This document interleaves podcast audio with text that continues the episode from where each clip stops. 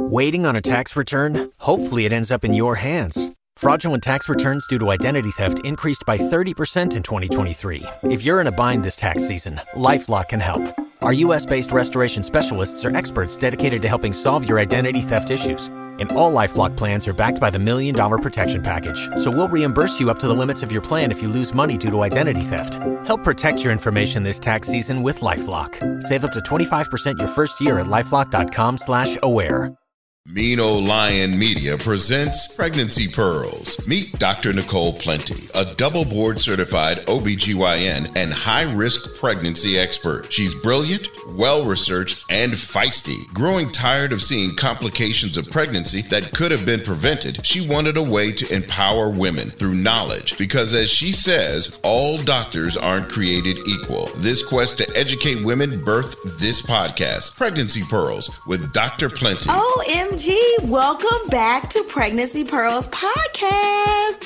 So, this episode kicks off season two. Can you believe it? We did a whole season, a whole 44 episodes. So, if you're a new friend of the podcast, make sure to go back and check out season one. We have amazing topics and awesome guests that you definitely don't want to miss. So, go ahead, catch up, listen, and make sure to comment and rate.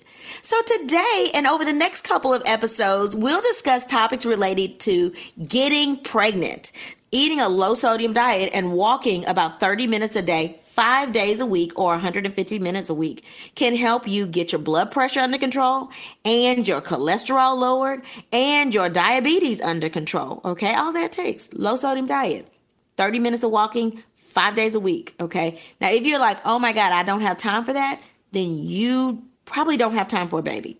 Okay, so let's let's put our priorities uh, in check. Okay, so let's get ourselves in our mindset right to have this baby, and that may be sacrificing some things. Now that we've gotten that out of the way, here are the facts about timing. For women who are under age 35 years old, pregnancy can take up to a year before your OBGYN will refer you to an infertility specialist or who's called a reproductive endocrinologist and infertility specialist, or give you medicines themselves for ovulation induction or to increase the likelihood that you are going to release an egg um, every single month. For women over 35, OBGYNs will try to let you uh, achieve pregnancy naturally for half that amount of time. So, six months before they give you medicines for ovulation induction or refer you to a reproductive endocrinologist and infertility specialist or what's called an REI. So they wait less time because we know that the amount of eggs that you have decreases as you age. You are born with all the eggs that you're going to have in your life, okay? And so you can't make more eggs. So once you reach a certain age, since we know that the the age of the egg is actually increasing, which means the quality of the egg is decreasing and the sheer number of eggs you have are less, we're going to wait less time to refer you or treat you. Sometimes there are special situations that defy these time limits, which means that we should refer you to specialists sooner rather than wait the six months if you're over age 35 or the year if you're under age 35. And so, some of the main reasons we would refer you early is if you have fibroids you might be referred to a minimally invasive surgeon or a reproductive endocrinologist early to remove or address the fibroids first. Most OBGYNs will also refer you prior to a year if you're less than 35 years old because we know that there's an issue that can that can cause you to have decreased fertility and that's the fibroids. And so before we let you wait a whole year with fibroids, we should probably address whether or not we should remove these fibroids first. If you're over 35 years old and you have multiple fibroids, most OBGYNs um, can remove them themselves or will refer you immediately without waiting that six months, like I said before, for people that are under age 35. If you have a history of miscarriages, if you've been pregnant in the past, then we know you don't have an issue getting pregnant Moms, it means you have an issue staying pregnant. So that's the challenge for you. Therefore, you'll be referred early. Most uh, most of you even get a preconception consult with an REI or reproductive endocrinologist and infertility specialist, or someone like me, and maternal fetal medicine specialist, right after the miscarriage if you've had more than one. And the reason they refer you if you've had more than one, and honestly, I get referrals even after one, is because we want to make sure we know why you've had a miscarriage. Okay. So if you have a family history of miscarriages, it could mean that you have a, a clotting disorder that we don't know about that causes microvascular clotting, which can predispose you to have miscarriages. If you have something like fibroids and the fibroid is blocking the cavity, that could be the reason that you have a miscarriage. If you have a medical condition like diabetes that's not really well controlled, that in itself could cause you to have a miscarriage. If you got COVID, that could cause you to have miscarriage. So there are reasons that people have miscarriages. So if you've had more than one miscarriage, you should have a preconception consult before. And that will be a reason that you might need to have a, a further treatment, um, something to help you ovulate or something to help you stay pregnant. Let's go to some cases to figure out if our listeners are dealing with normal or abnormal issues. Our first case is a 26 year old who is 31 weeks pregnant with her second child. She was referred for evaluation of memory loss, which her OBGYN is concerned might be due to her past history of preeclampsia, which might have caused posterior reversible encephalopathy in her last pregnancy about two years ago. She does not have a history of chronic hypertension. And so far, her blood pressure has been normal. She takes no medications besides prenatal vitamins and baby aspirin. Her memory loss became noticeable about five weeks ago. Her husband reports that she would often fumble through her purse to put her keys in the ignition, not realizing that her car has a push button start. Last week, she even forgot that she was pregnant until she felt the baby move. She presents to see if brain imaging is recommended. We have a couple things going on. One, the patient has a history of preeclampsia. And so if you don't know exactly what preeclampsia is, season one, we have a whole episode just on preeclampsia. And I also have a YouTube episode on preeclampsia as well. Um, but it is when you have high blood pressure in pregnancy as well as vascular damage. We look for that vascular damage as protein in your urine. Sometimes when people have severe preeclampsia, so they have really severe blood pressures, um, they can also have symptoms of preeclampsia, which include a headache, blurry vision, and then pain over your liver, which is on, if you look, if you're on your, pressing on your belly, it's on the top right hand side of your belly is where your liver is. In most people, um, is where your liver is. So, uh, some people can have posterior reversal encephalopathy, which is also abbreviated as PRES. Okay. So sort of abbreviation for the president, PRES. And, um, that is just an increased signal in the back of the brain, like near the cerebellum that we see in people that have preeclampsia and HELLP syndrome. And we know that this goes away. So usually after pregnancy, it goes away. It usually takes a couple of weeks to go away based on past studies, but it goes away.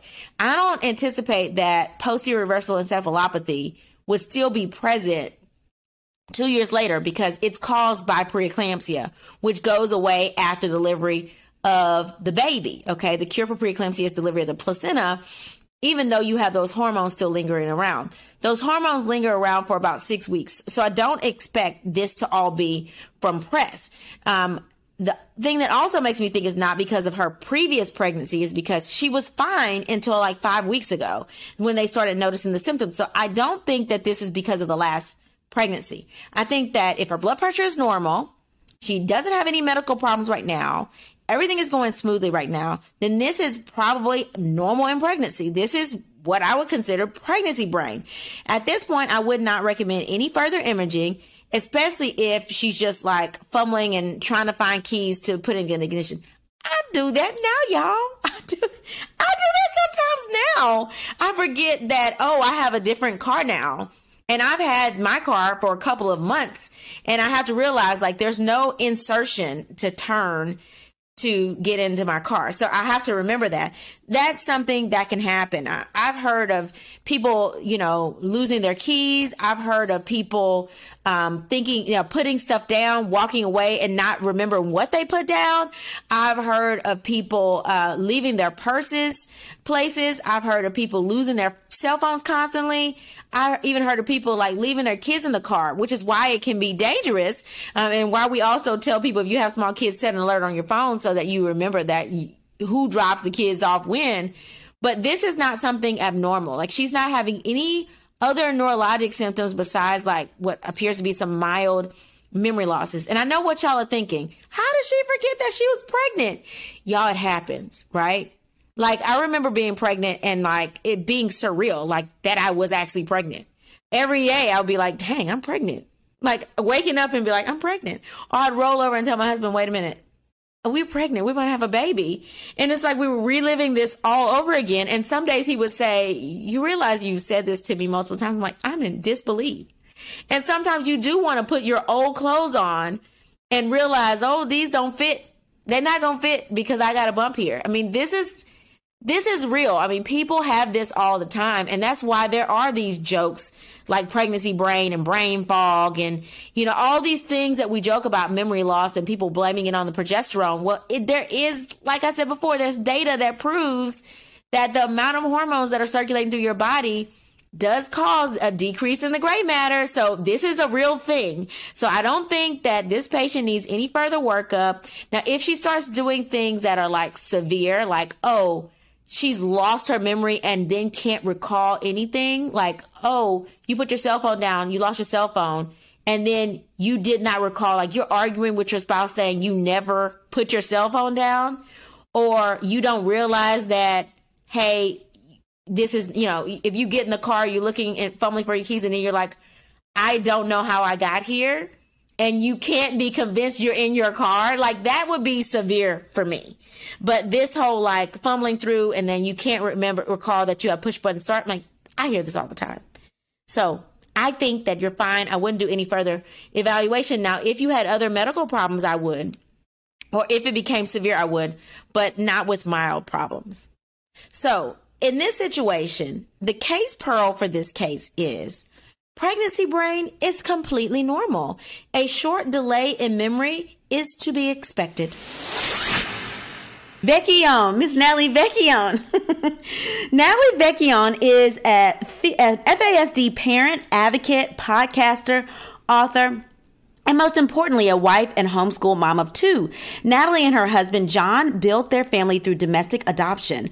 Their son, who is 19, lives with fetal alcohol spectrum disorder.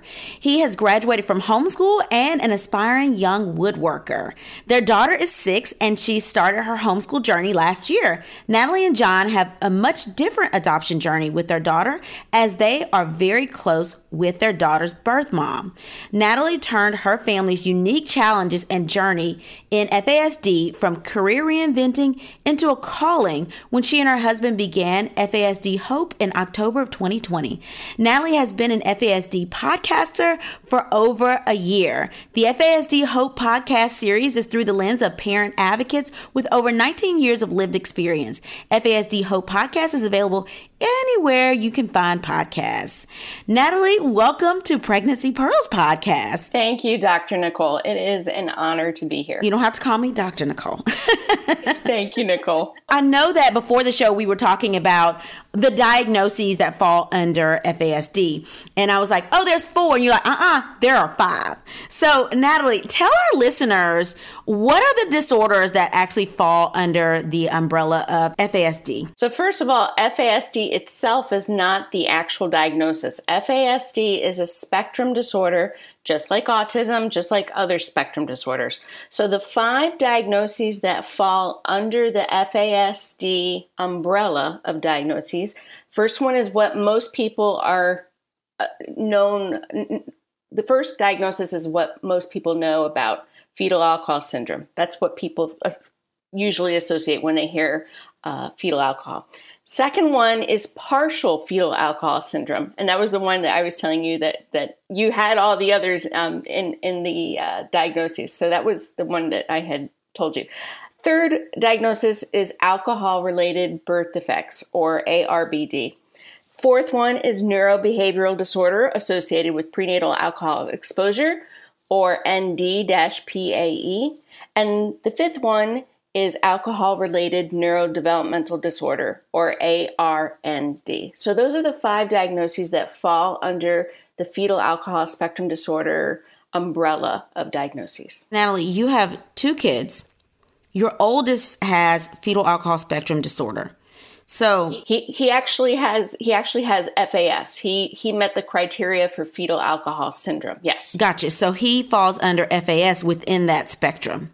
Tell us about that journey. So how old was he when you adopted him and did you know that he could possibly have any of the disorders in the spectrum when you did adopt him? He's 19. We're talking over 19 years ago, which there was a lot less information available as there is now. And we did not know he had FAS when we adopted him. He had medical needs and he was um, he was two and a half weeks old when we adopted him and our agency and the hospital told us about his medical needs which 15 years later we learned it was all related to him having an FAS diagnosis. So he was two when he was evaluated for a sleep study.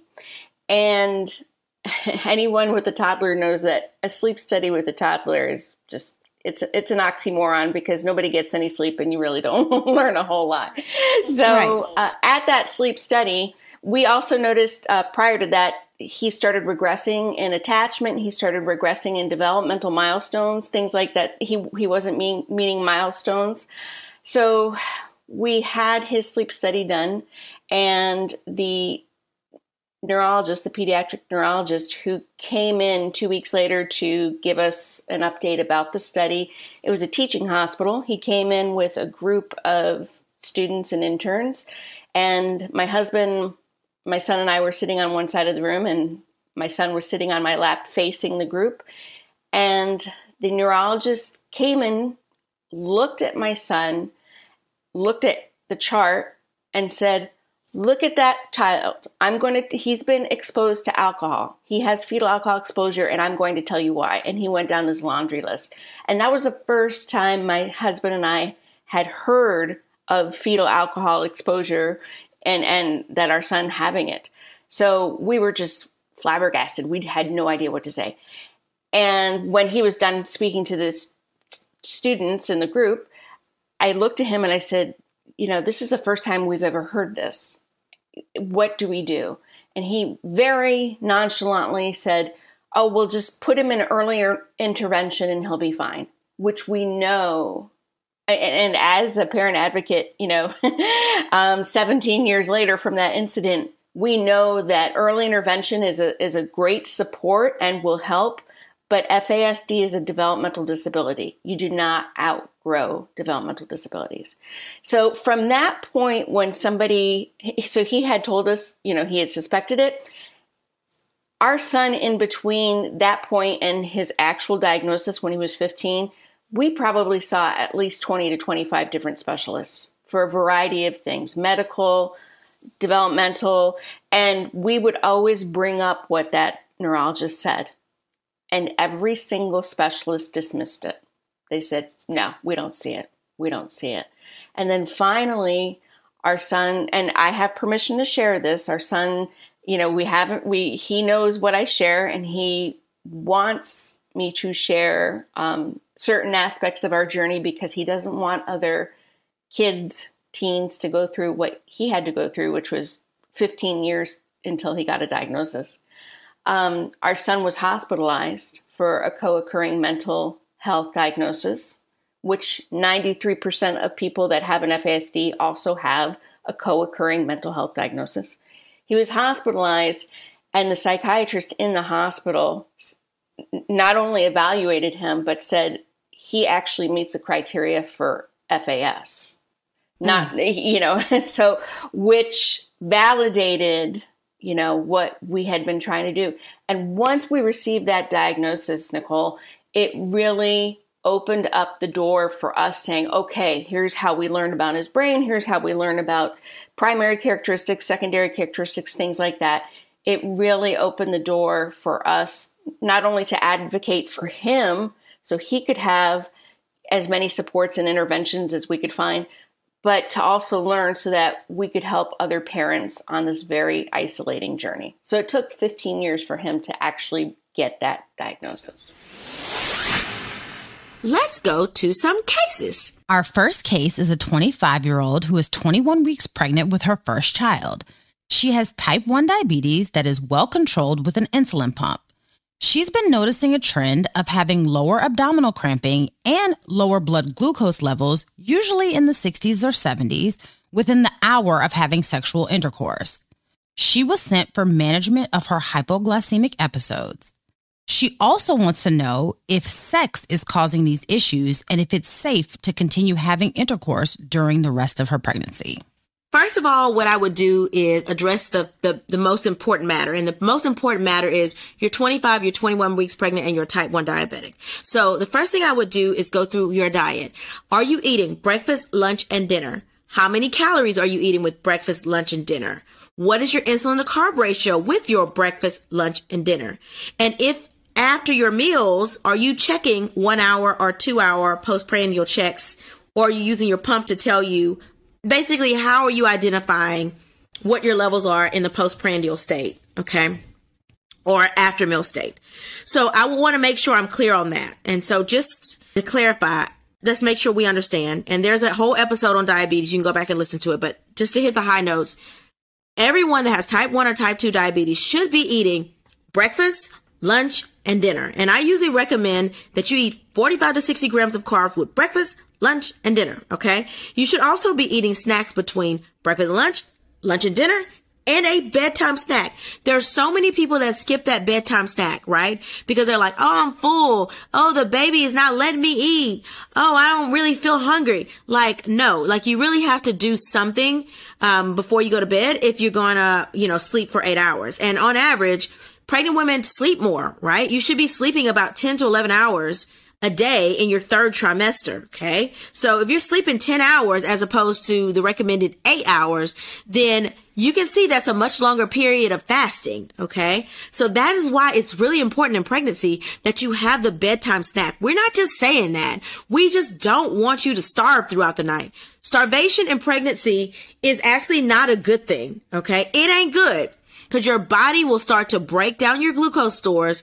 And then all of a sudden your finger stick is higher fasting in the morning when you wake up and you're like, Oh my God, I really didn't eat anything. Well, we know you're starving and that's why your body basically hit a low at like two or three in the morning and start to break down your own glucose stores. And now your blood sugar is like 110 fasting and we're trying to figure out like what happened. Well, what happened was you're not eating enough. Okay. So you really need to eat enough. So start there. So I would address that as making sure that's not the reason that you're having your hypoglycemic episodes. And I also want to make sure that you're not having any hyper or higher blood sugars as well. I also want to make sure I know what we're covering ourselves in, in terms of a sliding scale. So if we, if this is a result of like perhaps you ate lunch and your finger stick was like 150 and you gave yourself a sliding scale then you had sex, and then like an hour later you were in the 60s or 70s. Okay, well that's not the sex. That's actually the extra insulin that you gave yourself. So I'd want to clarify and make sure that that's not the case. But if everything's been done like it's supposed to be done, you're eating three meals and three snacks a day. You're on a normal insulin res- regimen that covers your insulin to carb ratio and you're counting the number of carbs. So you're giving yourself the correct amount of insulin. Okay. Then I would say, okay, well, if this only happens during sex, then yeah, it could be the sex that's dropping you low. Okay.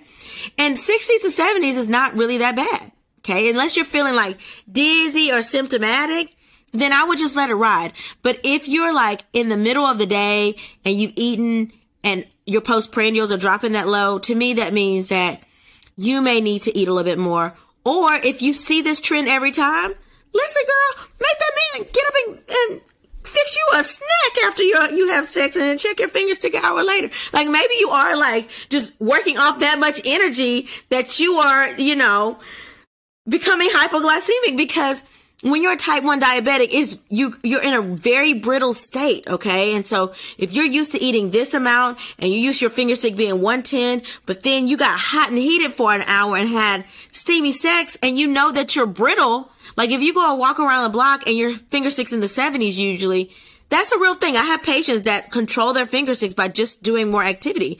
Well, sex is definitely activity. Okay. You can get a workout on. And at 21 weeks, you're probably not all that tired just yet. It's not like you're 32 weeks and laying on your side. Like at 21 weeks, you're probably like really, you know, enjoying yourself. Okay. To, to be PG on this podcast.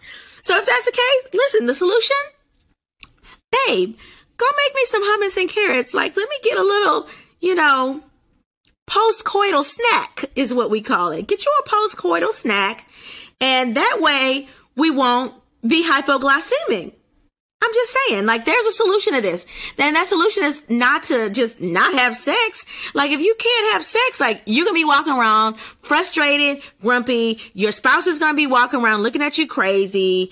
And so we don't want to cause this rift in your relationship if we don't have to cause a rift. And right now, I don't see any issue except for you have like a little bit of a low. That other thing is like, oh, you feel like cramping afterwards. That's your pelvic floor. Okay. The pelvic floor is a big muscle and you will have some cramping. And you got to realize that in pregnancy, you have a much higher hormone level than outside of pregnancy. So you might have just more intense contractions of the pelvic floor. That's okay. If you had a, if you had your ultrasound, they said your cervix was normal. They said the baby was normal. Like there's really no reason that you should be concerned about that cramping that happens right after pregnancy. I mean, right after uh, sexual intercourse.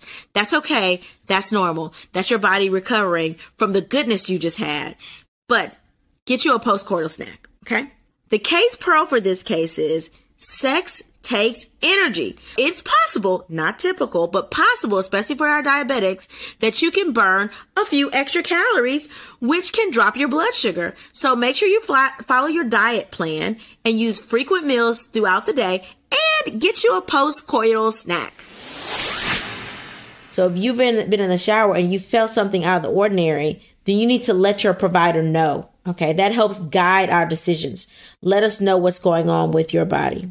All right. Medical intern, are there any emailed cases? Yes. This one says, Hi, Dr. Plenty. I'm 51 years old and recently found out I was pregnant. I know I'm in disbelief as well. Based on my last menstrual period, I'm likely about six weeks. For the last year, I have been taking hormone replacement therapy. Now that I'm pregnant, do I need to continue my hormone replacement?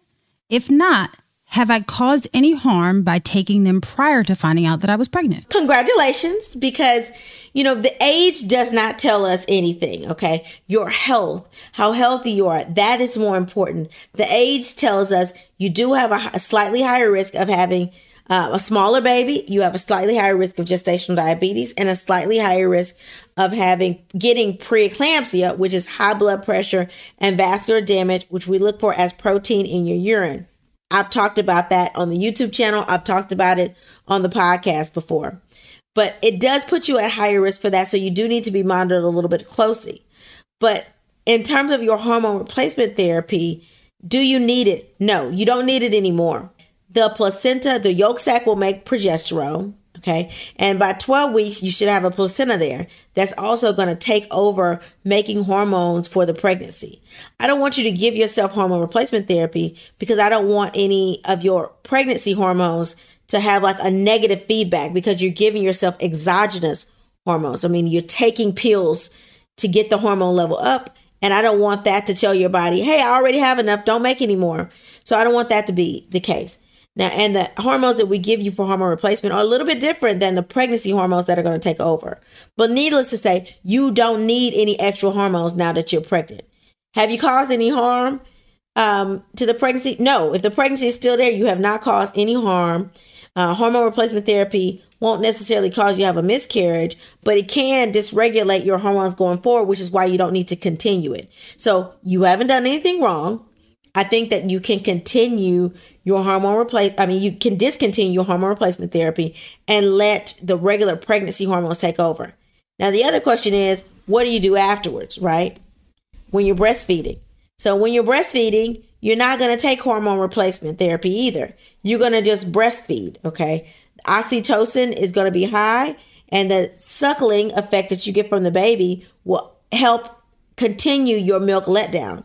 Now, when you are done with the postpartum period, then you can get back on your hormone replacement therapy. So once you are done with breastfeeding, then you can get back on your hormone replacement therapy just fine if you still have symptoms. But you shouldn't have any uh, additional symptoms other than normal pregnancy symptoms right now to even need hormone replacement.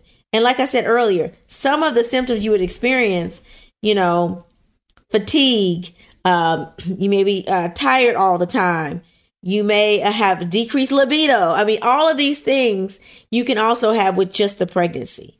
But rest assured, if you have a normal ultrasound, meaning you have a baby with a heartbeat when you go in for your prenatal visit, you don't need to do anything else except for let the body uh, take over in terms of hormone production. Okay. The body, meaning the yolk sac as well as the placenta. So, in this part of the show, we usually go to cases. But for this episode, we had a lot of relevant questions um, to this topic that I think we should go straight to those questions. So, as our expert guest, I would like you to weigh in on these questions as well. The first question says I just found out that my 15 year old daughter is pregnant a few weeks ago. I took her for her first appointment, but the physician's office would not allow me to come back initially. I thought I had to give permission for her to be treated. My daughter asked if she could go to the next appointment alone. I don't want her to go alone, but I also don't want to push her away. Is it common for teens to go to prenatal visits by themselves? Yes, unfortunately. Um, it is something that I am fighting. I'm actually um, just a few months away from completing my uh, doctorate degree because this is one of the issues that I, I chose to tackle. They receive inadequate prenatal care. Um, and a lot of them won't continue with prenatal care because they don't know the proper questions to ask. Their visits visits are usually short. Um, they'll put the Doppler on the stomach, they hear the heartbeat, and then they ask the teen mom, who's maybe 13, 14 years old, Do you have any questions? And of course, they're intimidated by the process and they say no. And so they walk out of there and they don't know what to ask. They don't, they don't, they just don't know. They don't know. And doctors um, often don't feel like they have to you know, start offering information to these young moms, they treat them like everybody else. It's like they're pregnant. They didn't have any questions. I let them go.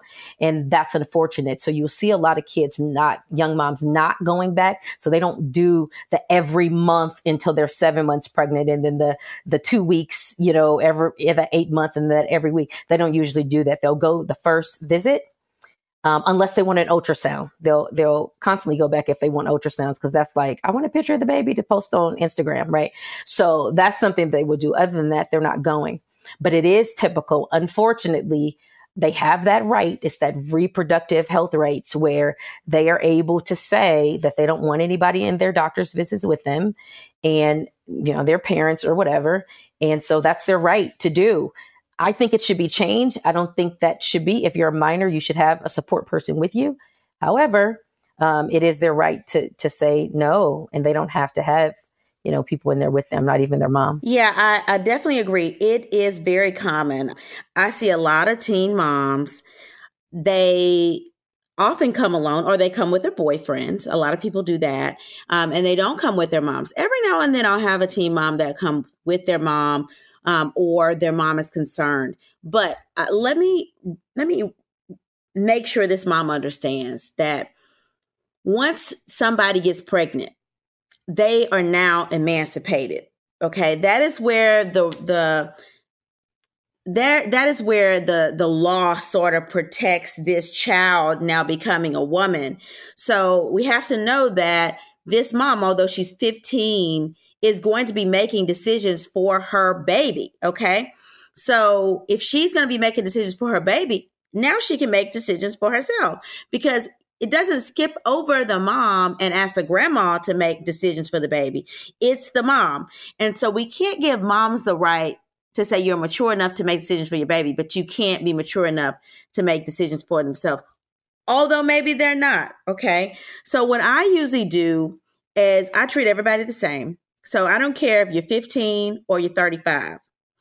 If you come with somebody, I'm going to ask that person to step out. Okay. Because I want to make sure that one, especially with my teens, it did you have consensual sex okay because unfortunately i see that a lot you know um, where this person has been uh, you know raped um, oftentimes by a member of their own family and then we have to report those uh, incidents to social services so we have to be able to speak honestly and openly with each patient okay and then we want to make sure we understand what that child or what that woman, because it doesn't matter how old you are, what you want discussed in front of other people. Okay. So everybody has that right. And so, mom, don't get offended if she wants to talk privately with the doctor before you come in. Now, Miss Maddox, you said a lot because I've seen it. I've seen people come in and I will go over a gamut of information and as a consulting provider, I don't do a whole bunch of total care on people that are teens. I see them because teenagers are still considered to be high in the high risk category. But you're right. I mean, they'll come in with as soon as I start going through a laundry list of this is what's supposed to happen at each visit, all of a sudden they have all these questions, right? They want to talk. And it's like nobody said anything. And I'm like, did your OBGYN not go over any of this information? So, well, no, you know, my OB was rushing or they had to go out for a delivery. And it's not just the teen moms that say that. It's a it's some 30, 35, 40 year olds that say the same thing because unfortunately, in healthcare, we are in a society of volume, right? Everything's about volume. And every visit is supposed to be 15 minutes. And um, you know, that was one reason that I chose to specialize because you're not gonna rush me. I don't want to be rushed. You know, I want to take my time. And as a high risk specialist, I can take more time um, with patients than our general OBGYNs can. But I always tell people, and if you're listening and you're pregnant, whether you're a teen pregnant mom or whether you are a 45 year old, you know, bring your notebook with you. You have questions, write them down. It's our job, even if you're going to your general OBGYN and they look like they're rushed, you can't leave that room with questions. Okay. So make sure, and you say, Hey, I have questions. Pull out your phone. You wrote your questions in your phone and go through each one of those questions.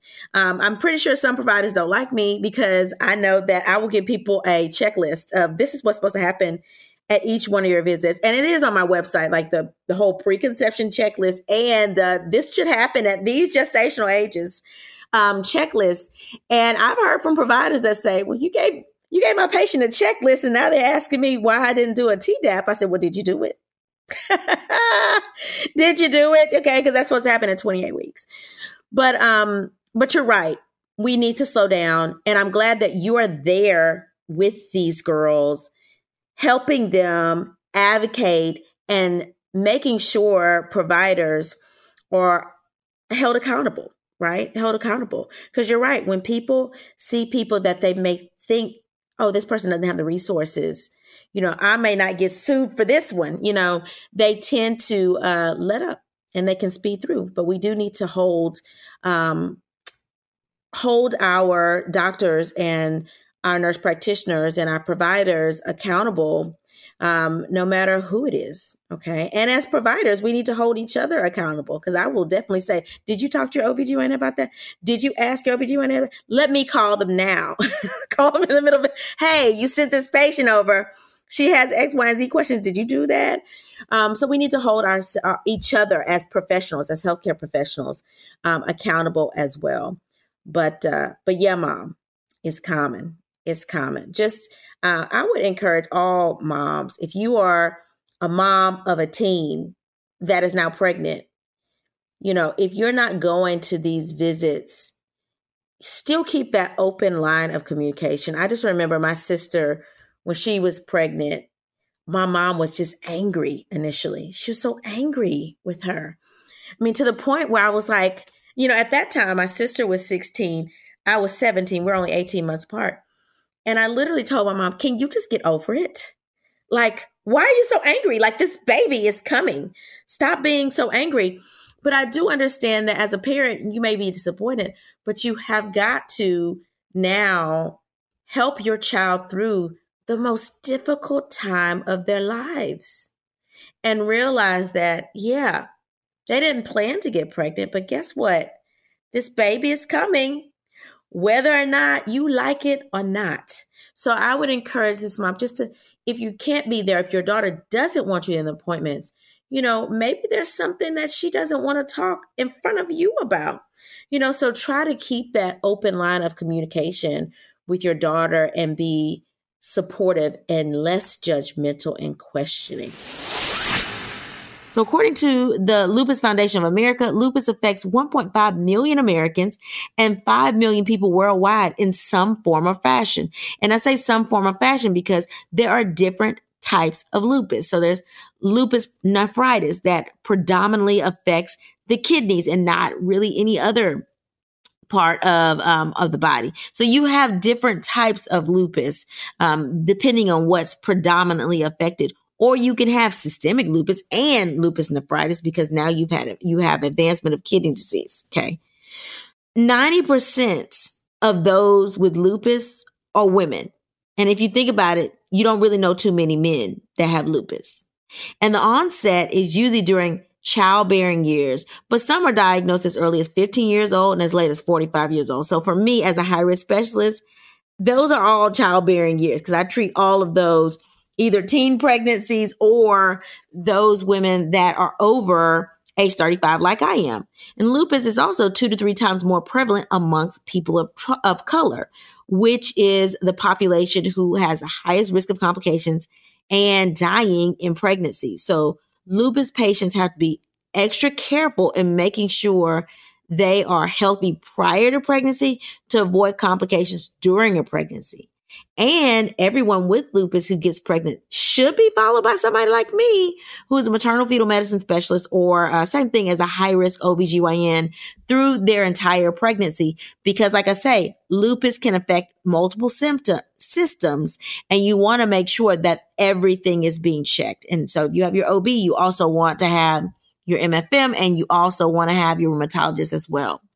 Now, the good thing about lupus and most autoimmune disorders is that during pregnancy, you are less likely to flare, but you do have a high risk of flaring during the postpartum period. So I always make sure my patients are scheduled to have a postpartum appointment with their rheumatologist two weeks after delivery, even if they're like, I'm fine, I feel good. Okay, well, go to your rheumatologist, girl, and make sure that your numbers are good because what we don't want to do is be complacent and then all of a sudden you're in a really extreme flare. Now I said that people are more likely to flare after pregnancy. Okay. It doesn't mean that you can't have a flare during the pregnancy. Okay. Patients with lupus should be treated during the pregnancy with at least immunomodulators. So when I say immunomodulators, I mean medicines that help boost your immune system in some ways and suppress it in others, right? Because lupus is your body attacking its own cells. So we want to make sure that those antibodies are suppressed that are attacking your healthy organs and tissue. And I've also had a few dads email me about their spouses' moods during pregnancy. So I felt like I should break this down today. So let's talk about it. Let's admit it. Women who are pregnant do have changes in their moods in pregnancy.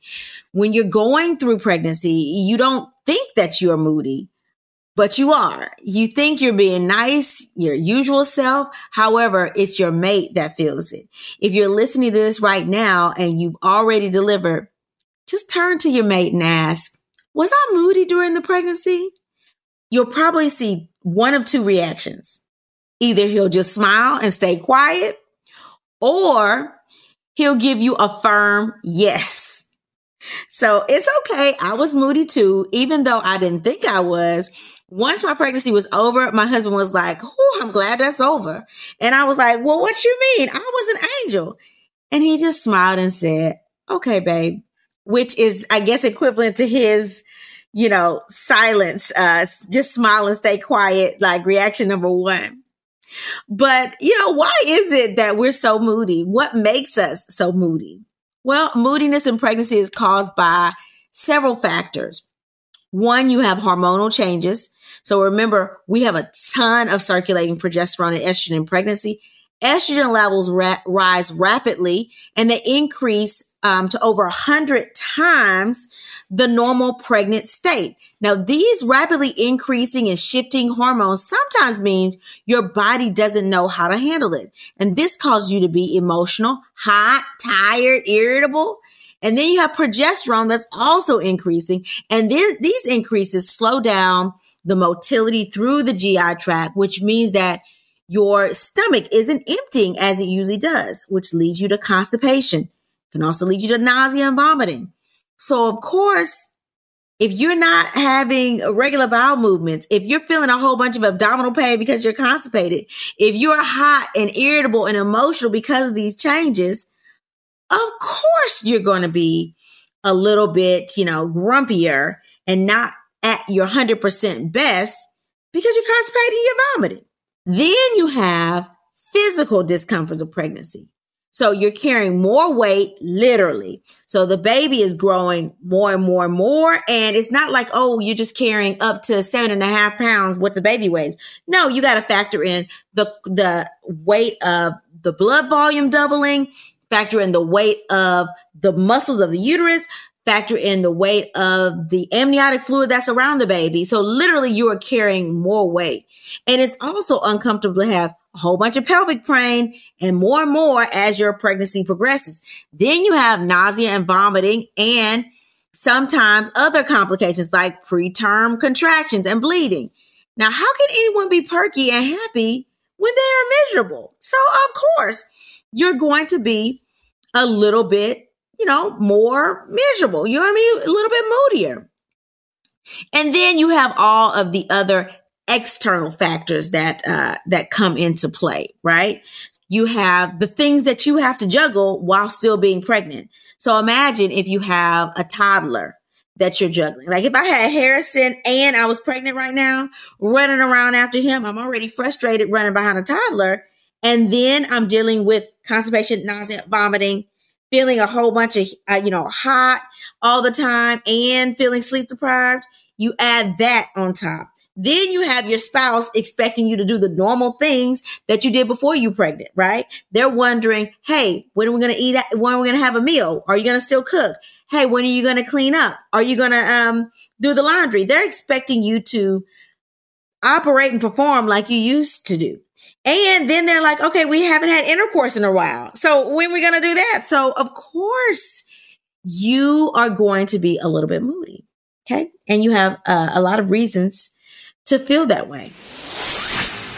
How did you feel when all that was going on? Like at the time of the C section, whenever people were, I was like obviously unconscious and people were, a lot of people probably were in there and, you know, rushed in there because of everything going on. How did you feel when that was going on? I was just ready for them to get done with the procedure. Um, I, when you got ill um, and, and fainted, uh, you hadn't even been cut yet. And so it was the anesthesiologist who was trying to get you prepped for your, your surgery. And um, with those complications, things just went really quickly. Uh, just because they wanted to make sure they got baby out and, and got you stable and all that stuff like that. So I was just anxious for them to get done and very transparently for him to get out of the way because I felt like he was just like slowing up progress and uh, the OB couldn't come in and do what she needed to do because she was kind of waiting on him. And so, just you know, lots of anxiety in the sense that I wanted to get past the C-section and get you know to the place where both of you all were recovering and, we had baby uh, happy and healthy. Um, you know, uh, out of your belly, but it was just, you know, it took much longer in my, you know, from my perspective than than I really wanted it to. So, um, what's the craziest thing I did during the pregnancy that you recall? Oh, I, you did nothing that I would call crazy during the present pregnancy.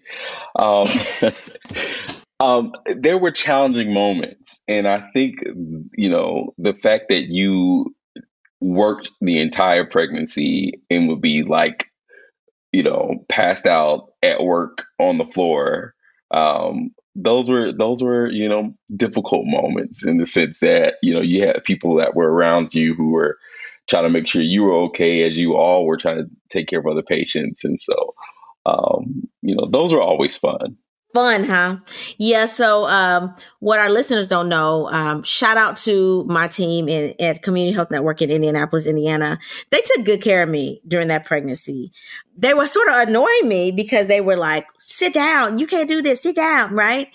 And my office manager, Sierra Hermish, who's now with IU, I believe she's not with community anymore, but I mean, she was like family. I mean, when I got sick and in the hospital, like she came over there and sat down in a chair for, you know, every day when I was in the hospital, she was there. People like, she is, she is like acting like she is family. She's propped up and like, she is family.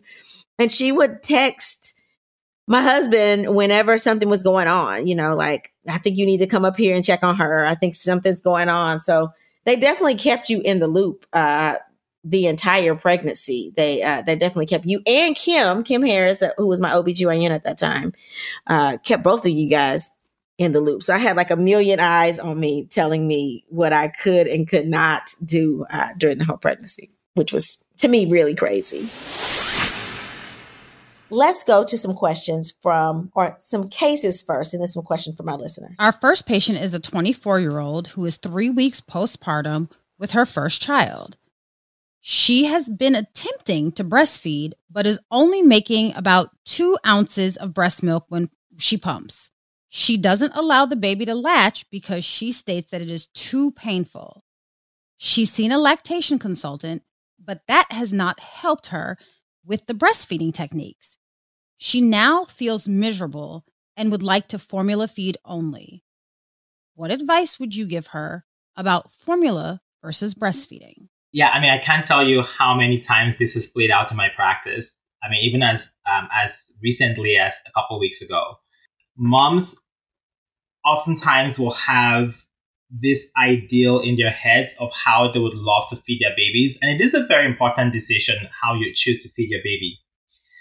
But I think one of the things I've tried to encourage my moms um, about is to um, be willing to change depending on what, because this baby you're caring for is a completely different baby, uh, a, a completely different human being. And there's no way of knowing exactly how things are going to go.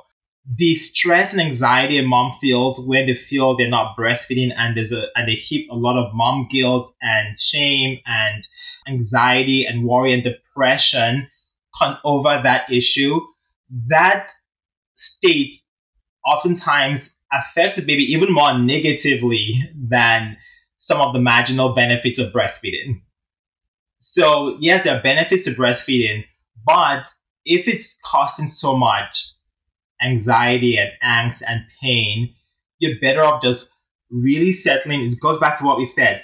I reserve the right to change my mind, right? And if things are not working out, I will encourage her to just formula feed her baby and embrace that. And if the act of pumping itself is not painful, to just continue to pump, you know, what she can if she chooses to continue and still give the baby that amount of breast milk. It is still does have some value and she can still feel like she's contributing, you know, that way to her baby. Because the truth is, um, there are some women who would love to breastfeed but can't, you know, for whatever reason, some medical condition, maybe a medication they're taking that is contraindicated.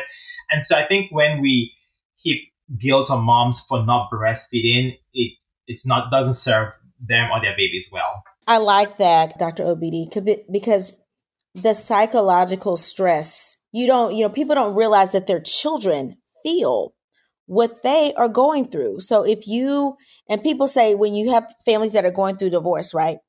You know, they're arguing and they think that they're arguing in private, but then the child can sense when there is disdain in the marriage and when there's something that's going on when mom and dad are not getting along because they're not seeing that loving example that they used to be accustomed to seeing. And we think that children are just oblivious to that. And you serve such a good point. You know even babies can sense when moms have stress and anxiety. And I love the fact that you're like, you know, if this is causing her stress, like that's not good for the baby either. Just embrace the bottle feeding. And I know a lot of people that listen to podcasts, they know my story. I had a super high risk pregnancy. I had pulmonary emboli and DVTs and fibroids and a stat C section and loss of consciousness. And they thought I had breast cancer. I mean, it was all this going on in the pregnancy. So after my mass transfusion protocol, three and a half units of blood, it was difficult for me to have good milk production.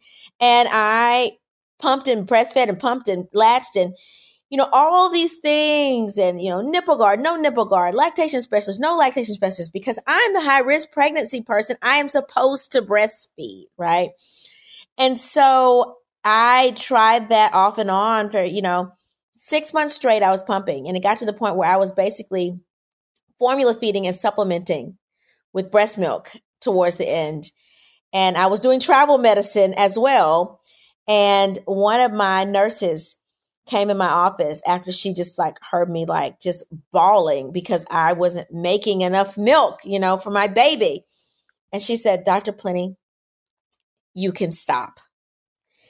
And I just bawled. I mean, because it, it was almost like I needed someone to tell me it was okay and that I could stop, you know, because um and I get emotional every time I talk about this breastfeeding. And Janine knows this. Every time I talk about breastfeeding, I get so emotional because it's such a, you know, that's supposed to be our maternal instinct to be able to breastfeed for our babies. And you have people that are saying things that say, you know, breast is best. And, you know, I had all these people, well, try one more time, you know, try. I'm like, I've been trying for six months every three hours. I've been, you know, trying and trying and trying to breastfeed. And I just, wasn't making enough milk. And I finally just, you know, a mecca I had to stop. And I say that, and every time I talk about breastfeeding, um, I want to make sure that people that are like me, that are trying their hardest to do the right thing for their babies, know that anytime you're making a decision that is in the best interest of your child, that's the right decision to make and that there's no right or wrong answer. You know, formula is a good thing. I always encourage my patients to breastfeed because there's so much, you know, bonding that can be done through breastfeeding. There's antibodies you're giving your baby to help your baby's immune system. And of course, weight loss. You lose more weight when you breastfeed. But if you can't do it, that's okay. And if you just don't want to do it because there's something else going on in your life and you're working and you just don't have the time or it's mentally exhausting, that's okay too. Yeah, yeah. And it's really interesting because it's actually a new study that um, came out recently in the, um, um, the uh, American Pediatrics Journal um, that showed that moms were having a difficult time initiating breastfeeding very early on in the first you know week or so of life, if they supplemented with formula, a little bit of formula, they actually at the end of the day those kids were breastfeeding longer and were able to establish breastfeeding longer, right? And, and no, I mean, of course, because mom is less worried about her baby getting enough, so she's relaxed a little bit more, which helps the whole process, you know, and allows time to be able to make all that work, you know, if it's going to. So yeah, I totally agree that um, there's just way too much pressure put on moms like they don't have enough already as it is um, when it comes to breastfeeding. So the case pearl for this case, I'm going to use a line from Dr. Obidi, and it says, "You're the best mom for your baby. Whatever decision you choose to make is the best decision." Yeah. If you enjoyed the show, make sure to rate and drop a comment on your preferred platform. If you or someone you know has had a pregnancy complication or unique pregnancy situation, let me know about it. Email me at pregnancypearls at gmail.com to hear your topic or case discussed on one of our podcast episodes. Also, remember to follow me on Instagram at pregnancy underscore pearls and Facebook at pregnancy pearls. Also, y'all, make sure to subscribe to the YouTube channel, which is youtube.com forward slash pregnancy pearls with Dr. Plenty. And since this is our last podcast episode of the season, I will be dropping new YouTube videos. so that you can see my smiling face as I transition to Georgia. In closing, remember, you guys, while we take the break, advocate for yourself. You are your biggest advocate, and no one knows what's going on with your body except for you. Thanks for listening and have an amazing month. I'll see you guys back in a few short weeks. Pregnancy Pearls is hosted by Dr. Nicole Lee Plenty, produced by Nicole Plenty and Janine Brunson Johnson, executive producer Ken Johnson. Find Pregnancy Pearls on Apple Podcasts or wherever you get your podcasts. Please subscribe and rate. The content of this podcast is not intended to be a substitute for professional medical advice for diagnosis or treatment of individual medical conditions. Always seek the advice of your physician or other qualified health provider with specific questions regarding a medical condition. Pregnancy Pearls is a mean old lion media production.